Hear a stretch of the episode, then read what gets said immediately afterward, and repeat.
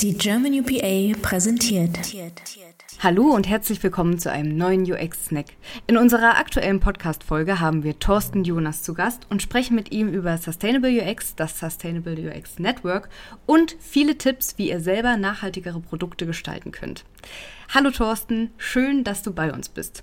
Du bist ja im Sustainable UX Network aktiv und vielleicht erklärst du unseren ZuhörerInnen einmal kurz, was ist das überhaupt und vor allen Dingen, wie spricht man es aus? Ja, wir sagen natürlich SAX, weil das merkt sich jeder. Das ist ganz praktisch. Es ist sehr gutes, sehr gutes Branding, würde ich sagen, weil das vergisst niemand. Genau, SAX, Sustainable UX. Streng genommen haben auch nicht wir uns den Begriff ausgedacht, weil der ist naheliegend so und er hat bestimmt auch schon mal jemand anderes benutzt vorher. Und wir sind da so drauf gekommen. Wir haben angefangen mit einem Projekt. Die Idee war, wie können wir, wie können wir Nachhaltigkeit durch unsere Arbeit als UX-Designer und in unserer Arbeit irgendwie vorantreiben? Was fehlt uns dazu eigentlich? Und äh, tatsächlich immer damit einhergehend war auch so diese Fragestellung, was ist eigentlich Nachhaltigkeit? Weil wir reden immer über CO2-Emissionen und Nachhaltigkeit hat aber ganz viele andere Aspekte. Soziale Gerechtigkeit, Geschlechtergerechtigkeit, all solche Dinge, bis hin zu äh, Gesundheit, ne? mentale Gesundheit zum Beispiel.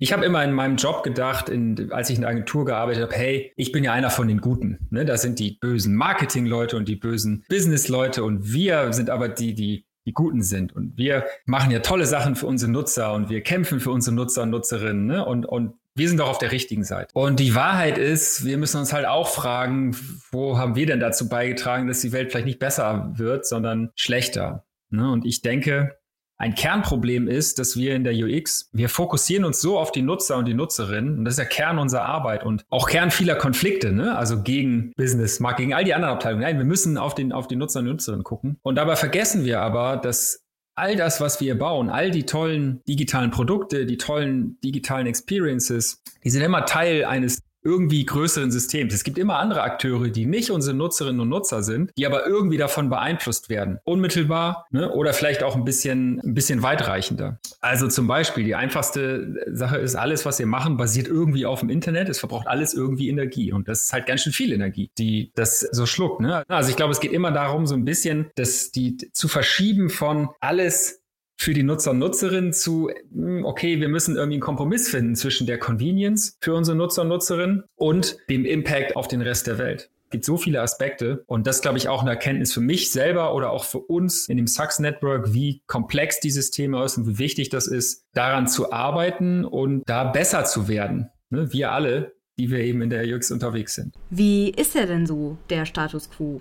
Wo stehen wir gerade in Bezug auf Nachhaltigkeit bei digitalen Produkten? Ich versuche immer sehr hoffnungsvoll zu sein und ich bin das auch. Und ich, deswegen gibt es zwei Antworten. Also wenn ich gucke, ich, ich halte viel Vorträge zu dem Thema. Und was ich sehen kann, dass ich, ich sehe, dass es einen Momentum-Shift dahin gibt. Ich habe mehr Anfragen aus Firmen, die sagen, kannst du zu uns kommen und da mal was zu erzählen. Das ist erstmal eine ganz persönliche Feststellung von mir und das ist anders, als es im letzten Jahr war. Das ist erstmal positiv. Also ich sehe, da, da passiert tatsächlich etwas. Gleichzeitig ist es eben auch so, ich meinte so eben, ne, überall wird immer noch über User- und Human-Centered Design irgendwie geredet, also oft eher in den vielleicht gar nicht direkten UX-Bereichen, sondern eher ne, so ein bisschen weiter draußen und ähm, Marketing oder so.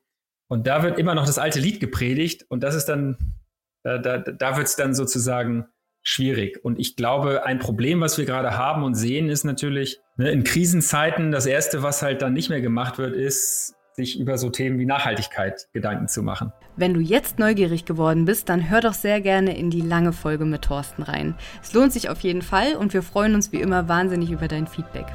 Das war's erstmal für heute. Wir wünschen dir viel Spaß beim Hören und sagen Tschüss, bis zum nächsten Mal.